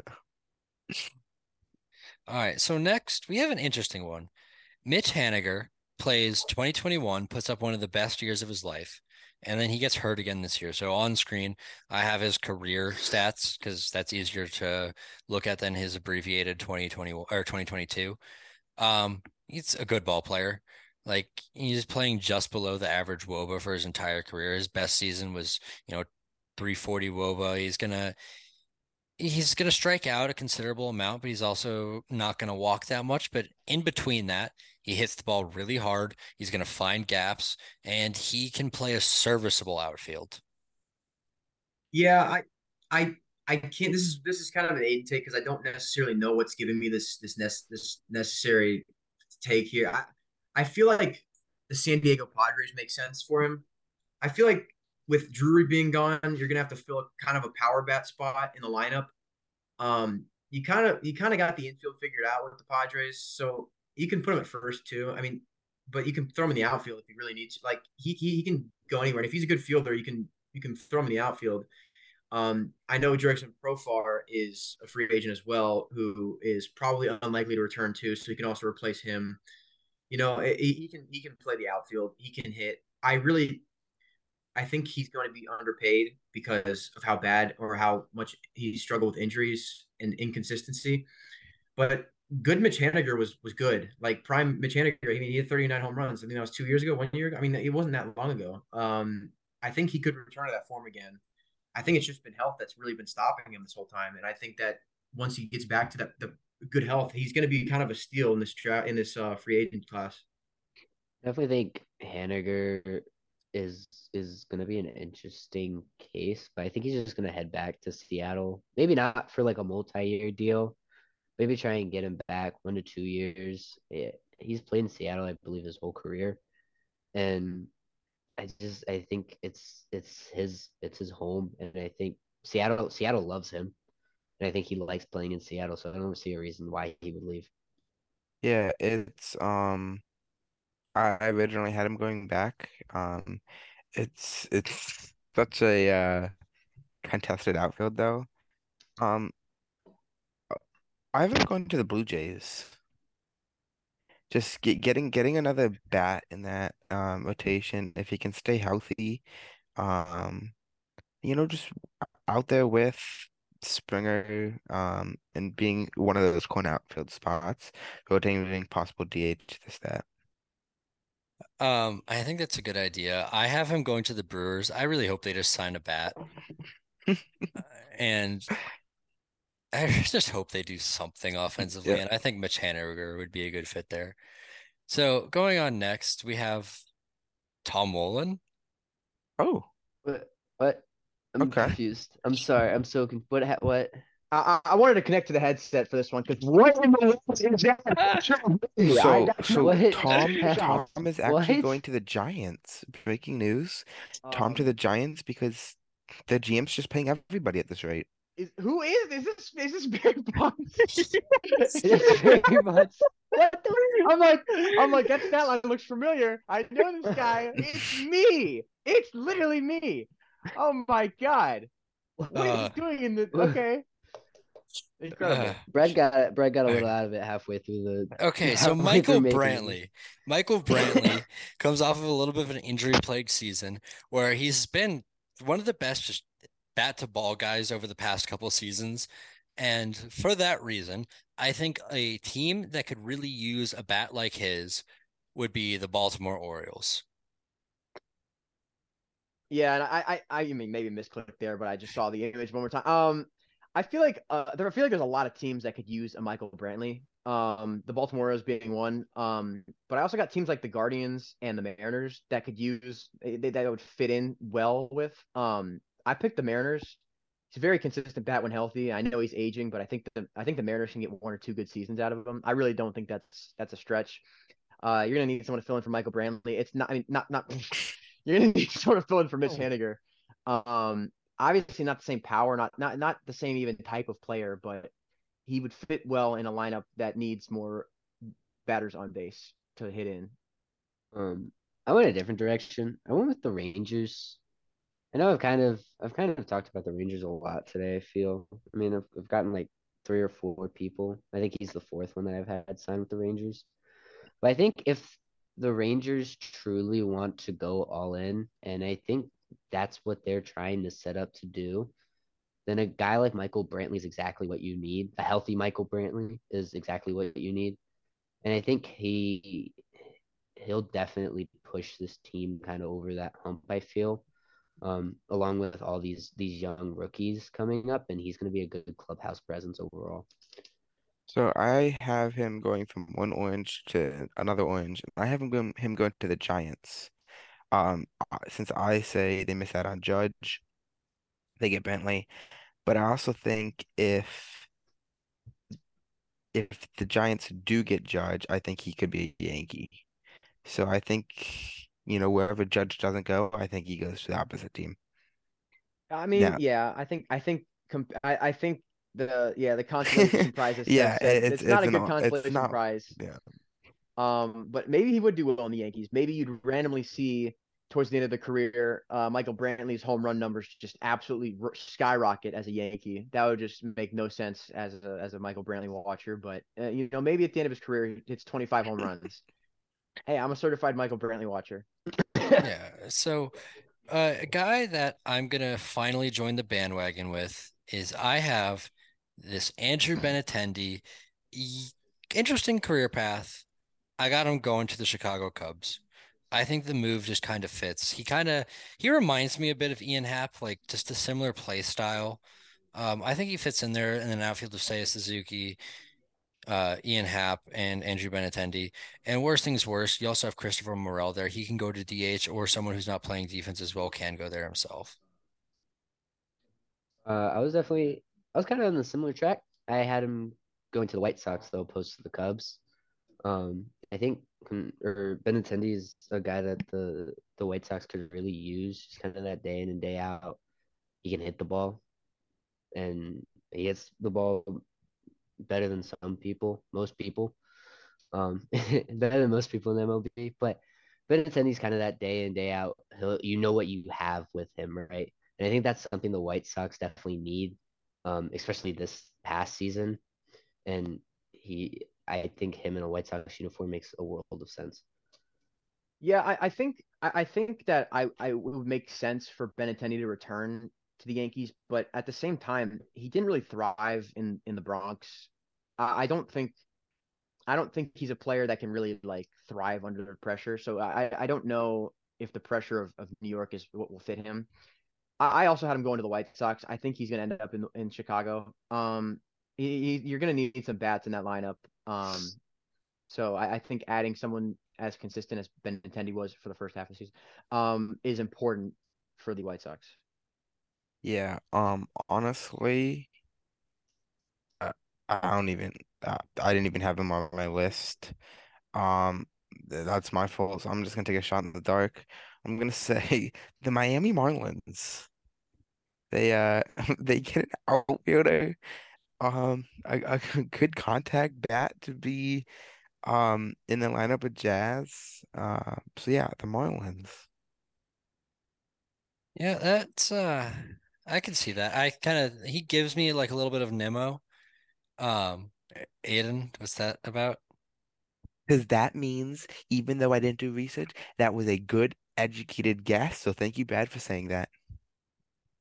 For for the watchers on the for listeners on the podcast that didn't get to see that, Aiden just absolutely jumped out of his chair, uh, very excited about that take.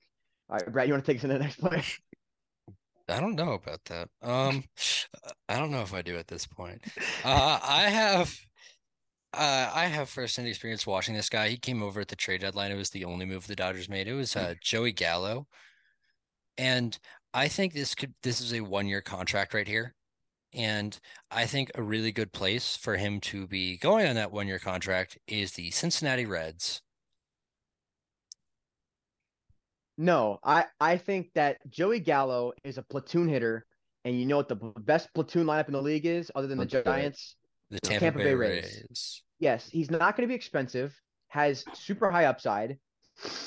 Th- Granted, that upside is very hard to reach nowadays, but a platoon hitter in a platoon lineup like that, it just fits. And I think that he's going to get a one year contract as a Ray. I think it's almost a slam dunk for the Rays here. Um, a place like, I mean, I I debated the Nationals for a little bit I kind of see that try and flip him at the deadline, something like that. I think the Brewers are a really good place for him to land. He, I mean, it's high upside, high re- or it's high risk, high reward type of scenario. You're not gonna really have to pay him that much though, so you're really just kind of hoping he can produce, um, at all. And if he can, I definitely think you're flirting with that uh, NL Central title, trying to because that's really all the Brewers care about is beating out the Cardinals for the NL Central at this point. And I think Joey Gallo hopefully can return to somewhere back into his form back when he was on the Rangers. Um, and I think the Brewers can, or Milwaukee's definitely a place that, that can kind of help bring out of him. Yeah, um, you you just said this a minute ago. I haven't gone to the Nationals. Um, we just love signing ourselves some power bats that like to strike strike out a lot. Um, he'll be a cheaper option. He does good. We can flip him. He doesn't do good. It does absolutely no cause, you know, except for him hitting 450 uh, moon shots every 25th at bat. That that might be generous. Okay. Um, we move in to someone whose stat line is questionable. For those on the podcast, there's a question mark on the screen. Um, Michael Conforto hasn't really played since 2019. He missed his free agent signing going into the 2022 season due to uh, being attached to a qualifying offer and also injuries just prevented him from being signed throughout the season. So he's a really difficult guy to kind of evaluate going into this 2023 season. Yeah, this is a tough one. I mean, even now, I don't really know exactly exactly what teams are going to go after this guy. Um, I I mean, I guess you could put him on. I mean, you, you I think a team like the Guardians might go after him, but I, I I don't know. It's it's tough to it's tough to gauge, especially when you have no real real stats to gauge. I mean, to to look at. Um, I think he's got high upside, but I think he's going to end up on a team like the Guardians on a on a short term deal. Uh, I'm kind of in that similar mindset. I think he's gonna end up on a short, uh, a short, shorter deal.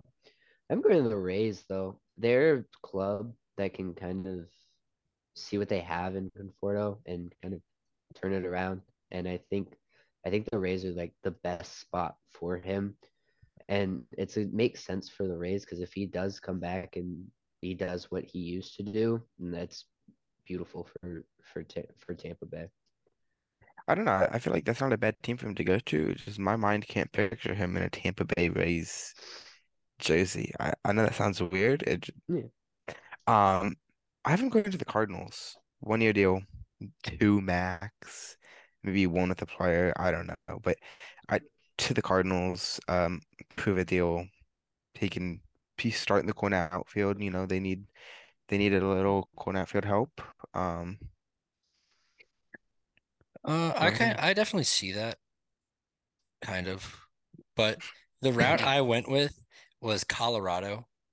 mhm. Um, I kind of see him ending up here having a really good first half, them not trading him, and then him kind of slowing down as the second half goes on, and earning himself like a three or four year contract next off season. Um, this just screams Colorado to me. That's very that's very specific, but yes, I do I do actually see that happening. That's that's specific, but I've seen it before, so not Come, CJ far. Cron. Yeah, really. Um, so finally moving into our last category of relievers, we got Kenley Jansen, who at once upon a time was the best reliever in baseball. And now if you look at his expected stuff, it's still up there. And it's just he he suffers from bloop singles because he gets the jam shots with the cutters. It's just when it falls where they ain't, it can add up sometimes. And one big hit can be a decisive blow to a closer like Kenley Jansen. He, I don't think he goes back to the Dodgers, and I don't think he goes back to the Braves, but that leaves, you know, 28 other teams where he could land. I think I see him going to like I think I see him going to a team like the Giants. I don't know if we even have the money to pay this guy, but a team like the Giants just it, it would just make sense to put him in a in a, a bullpen that I mean, obviously we have our closer in Doval, but Kenley has kind of proved that he is not past his prime. I, I maybe past his top prime, that's like Hall of Fame prime, but he's still a top top five, no, not top five, top ten closer in the league. I mean, he can still he can still get it done, and he's still got the stuff. I, I think he belongs on the Giants. What, what money are you gonna pay him with? The the the scraps, some some leftover It's not gift going cards. cost that much. He's not going to be too much. He, yeah, closers aren't as expensive as as position players and starters, and he, he won't be on a long term deal, so it won't be the most expensive thing. And it's not the, it's not the furthest reach for Kenley Jansen. I think if he doesn't sign with the Giants, he's going to sign with one of the teams he's already played for, and I think it's going to be the Braves. But I got the Giants. So earlier, when we were talking about Tyler Anderson, I, I talked about how I think he's going to go to the Blue Jays, and I mentioned I mentioned that uh, bullpen. He's going to be a good bullpen arm, right? That's because I was mixing in my head him and Kenley Jansen because I think Kenley Jansen's going to go to the Blue Jays too. Again, like I said, they need bullpen help just as much as they need starting help, and I think Kenley Jansen's can be that lockdown in the bullpen. And uh, I because I, I definitely agree. I don't think he's going to return to the Braves and the Dodgers. I feel are out of the question, but I think the Blue Jays are a perfect landing spot for him. I don't know. I just I have him being a Marlin. So, He, you yeah, Okay. yeah. I mean, it's it. Just he's he's gonna be a Marlin, right? I had him as a Marlin as well. I think it's more of a fact that they need a lockdown piece at the end of the bullpen. And Dylan Floro, when he's on, he can be that piece. It's just there's a lot of inconsistency with the other pieces. Maybe calling up a guy like Sixto Sanchez, if he's healthy, to be a middle reliever in an inning or two could be a really big piece to helping that Marlins bullpen. But having Kenley Jansen to close out games would be something that is so beneficial for the development of this team. Even if he's not that 2017 best reliever in the league, he's still going to be, as Tom said, a top 10 closer, or something of that nature. And securing close games at the end of uh, securing games that are close is something that the Marlins could really use to increase their record as the seasons come on. I I, I like you thinking on that pick. And so, Aiden, back to your thinking. Aroldis Chapman. Yeah, I mean, it's it. Just he's he's gonna be a Marlin, right? Okay. I, I like you thinking on that pick. So So, if if you don't mind me to go first, because this is one of the only ones I have um an explanation for. I think he is going to be a Philadelphia Philly. I you look at the Phillies and they love to get them some older, washed up question mark heat throwing pitchers. Why not add another one? Why not, I mean, put a chance on him and if what if he does work? What if he works and you have a thing of him, Seranthony Dominguez, and Alvarado? I mean, that might be one of the fastest throwing bullpens out there. Um, but you also take the chance that he doesn't work. So I'm thinking a one year contract, move a deal. You know. Yeah, I, I don't necessarily know if he's I, I don't know if he's good for the team chemistry just because he does have his trouble off the field. Um, and apparently on the field too with the Yankees postseason run, not including this guy. Um, I'm not sure if he's unreliable or if it's I don't know. He's he's a shell of the former player he was, and I don't know if I don't know if it's a solution to any team. I I don't know if he will help many teams, but I, I think a team that needs help in the bullpen is the Blue Jays. I, I wouldn't have him as the closer. I would have him as someone that can maybe come in later in the game, uh, just to set up, you know, setup guy. I, I feel like I feel like that makes sense for him, but I, I don't see this guy going to any team in the league to be their star closer. I see him being more of a long relief guy or a setup guy. Um, I saw him more of a kind of a project at this point in his career, kind of going to a team that's really good at kind of turning players around and then kind of sending them on their way or signing, extending them for a couple extra seasons. Um, that's the team that I, I picked the Giants. I have him going to the Giants. Um, going there, I guess, with Aaron Judge. Um, but overall, I think I just think the Giants are very good at turning around players' careers, and especially in the in the pen. And I'm I I, I think I'm ex, I'm kind of excited to see him in a Giants uniform, but I'm just I just don't think he's going to do that well next season, and I think he's going to end up retiring probably at the end of next season. This got Texas Rangers written all over it. it's just they they pay him too much money, and he comes in and just stinks it up. I think that's gonna perfectly happen. It, it would either be them or the Angels that does that, and I don't think the Angels are that stupid. But I think the Rangers might be. Yeah, I, I think there's a chance. There's a chance that the Dodgers go on a limb, and I know you don't I- want I that, Brad. with I know you don't want that, but I, I think it's almost inevitable that there's a chance that uh Chapman ends up on the Dodgers as more of a project type of guy. They seem to love doing that with lefties and Heaney and Anderson. I, I feel like Aroldis Chapman's obviously a very different pitcher. Um, but I, I don't know. Do you think it would make a difference? I don't think they would do it because he the Dodgers are really big on clubhouse presence and positive clubhouse, and he does not provide that. Uh, fair enough.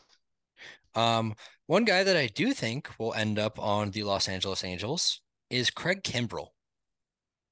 He pitched for the Dodgers this year. Let it And go. Every time that he came on the mound, I screamed and yelled and complained because he was a horrible closer and I had no faith in him. And given his track record, he fits the Angels' motto, like their ideal pitcher perfectly. I mean, absolutely. I, I don't think you can put him on any other team. Maybe like the Rangers, because it, just makes sense for that too. The Rangers and the Angels, just two teams that are gonna bet on a a, a washed up. I I I don't think it's the move for any team to, to pick up this guy. Um, may, may, there's a chance that he returns to the 2020.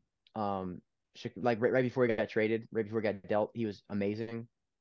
Um, but he just he just hasn't been that guy for quite some time. And I I, I know it's I, I know he's past his prime. I, I don't think I don't think many teams are gonna want this guy. I'm with the Angels as well. They're just they need bullpen help. They need pitchers. We've talked about it over and over and over and over and over and over again. They hopefully Kimbrel can even be a shred of what he was, and if he can be, I definitely think the Angels have something there in the pen. And I and they've signed in in my thing. They've signed a pitcher. they've signed a starter. they've signed a relief, and they signed a bat. That's really what you need to get Ohtani and, and Trout into the playoffs. So I was in between the Angels and the Mets. And I, I just I don't like Kimbrel's one of those players. I just don't know. I think the Mets are gonna take a shot on him. Um it, I mean he's he's a giant question mark, and I know that raises a, a lot of other question marks with him. Um, but I have him on the Mets. I just think they lost out on a couple pitchers. Um, I, I think they're gonna go sign him, and I think he'll bounce back a tiny bit. Not to old Kimbrel, obviously, but I don't think he'd be as bad as this year. So moving on to our second to last guy, we got Zach Britton. Now, you want to talk about a project to remake? You have this guy who is one of the most dominant relievers in baseball for a couple of seasons, who can still generate a lot of ground balls. And if you put him with the right team that knows how to utilize that sinker, which is basically a backward slider, and give him the right tools necessary to succeed. I think he's not necessarily returning to that 2015, 2016 form. I think he's going to come back to be a really, really competitive reliever. And I think the team that gets that out of him is Los Angeles Dodgers. Unfortunately, you might be right. Uh, two other teams that I think um, could do the same thing is uh, obviously the Rays and um, the Brewers. Honestly, be, before before the whole Hader bomb got dropped, I regarded the Brewers as one of the best pitching development organizations in baseball, and they still are. They just lost their pitching. Um, I, I think that no, they lost the players. Obviously, they didn't lose the they didn't lose the development talent. Um, so I think I think Britton going to the Brewers wouldn't make the least sense. I think that having having a deadly bullpen I feel like including Britton in that might might make a difference, and I feel like trying to develop Britton um, to get to get not back to his former form, but to to to another to a higher level than he was last season. I think that will make a big difference for the Brewers.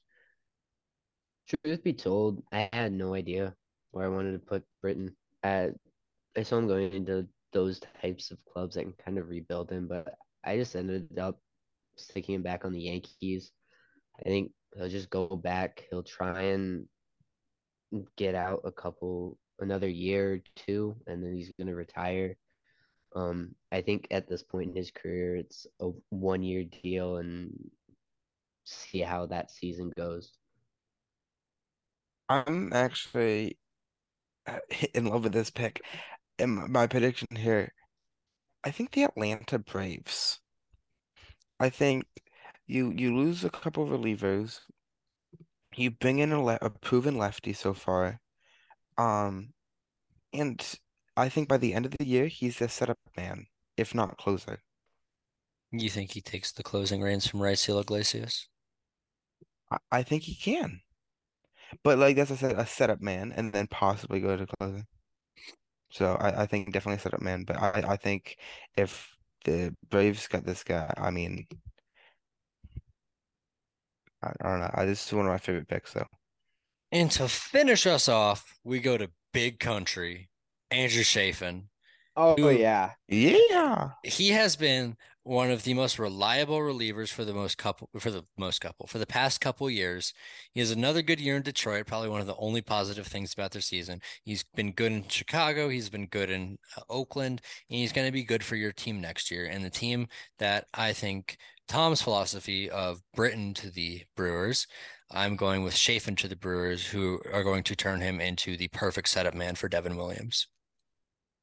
Yeah, that's definitely not a bad take, but um, I think me and you literally flipped on this. I think I got Chafin going to the Dodgers. It, me and you got the whole thing flipped around. You got Dodgers, Brewers. I, I got him going to the Dodgers. Um, they're they're gonna maximize his talent. I mean, out in Detroit, I don't know how they've been doing analytically, but they, they, I don't know if they've necessarily maximized his talent out there. I don't even know if he's reached his ceiling yet. Um, so I, I think that putting him on one of the best teams for pitching development might be incredible for this guy. I mean, look at him. He, he's he's beautiful. I, I really think that he would thrive in LA too. He would be like a public figure too. I mean, like he would not only be dominant on the mound, but he would probably start whole trend. I mean, like the Dodgers fans would come into the stadium and they would be wearing a mustache. I'm telling you, it's it's a real thing. Mark it down. It's gonna happen. Chief of the Dodgers. I had him going to more of a controversial place. I'm going to the Phillies. They I don't know how he would do under pressure. It's definitely what happens coming out of the pen Philadelphia. The fans are ruthless there and will not um, let you forget any mistake that you make. But I definitely think him on the Phillies makes a world of sense. Uh, you've I've added in in my picks, you've added a bat and Trea Turner, you've added some starting pitching, and now you're gonna add a bullpen arm in in Chafin, and I think he I think Phillies fans will fall in love with this guy if he does sign there.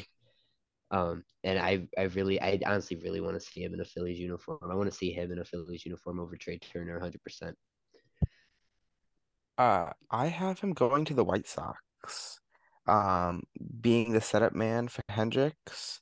I just imagine him and then Hendriks closing. They gotta have a lead. Okay, It's not well, possible. yeah, but I just I don't know. That'd just be so fun to have him come in, and then you'd have Hendriks come in. That's ultimate one-two punch. Um, so There you have it, folks. You've done it. You've made it through 110 minutes of us talking free agents. There are so many more that you can hear about, but these are the guys that we've deemed are the most impactful, beneficial, or if your team doesn't get him, hurtful. You guys know how important free agency can be to shaping a team. It's just as important to trades and anything else of that nature. Thank you guys for joining us. Be sure to follow us on Instagram, TikTok, YouTube, Spotify, and Apple Podcast. Get your daily dose of Stevs to catch up on everything off season. And we will see you all later this week for the Hall of Fame. Peace.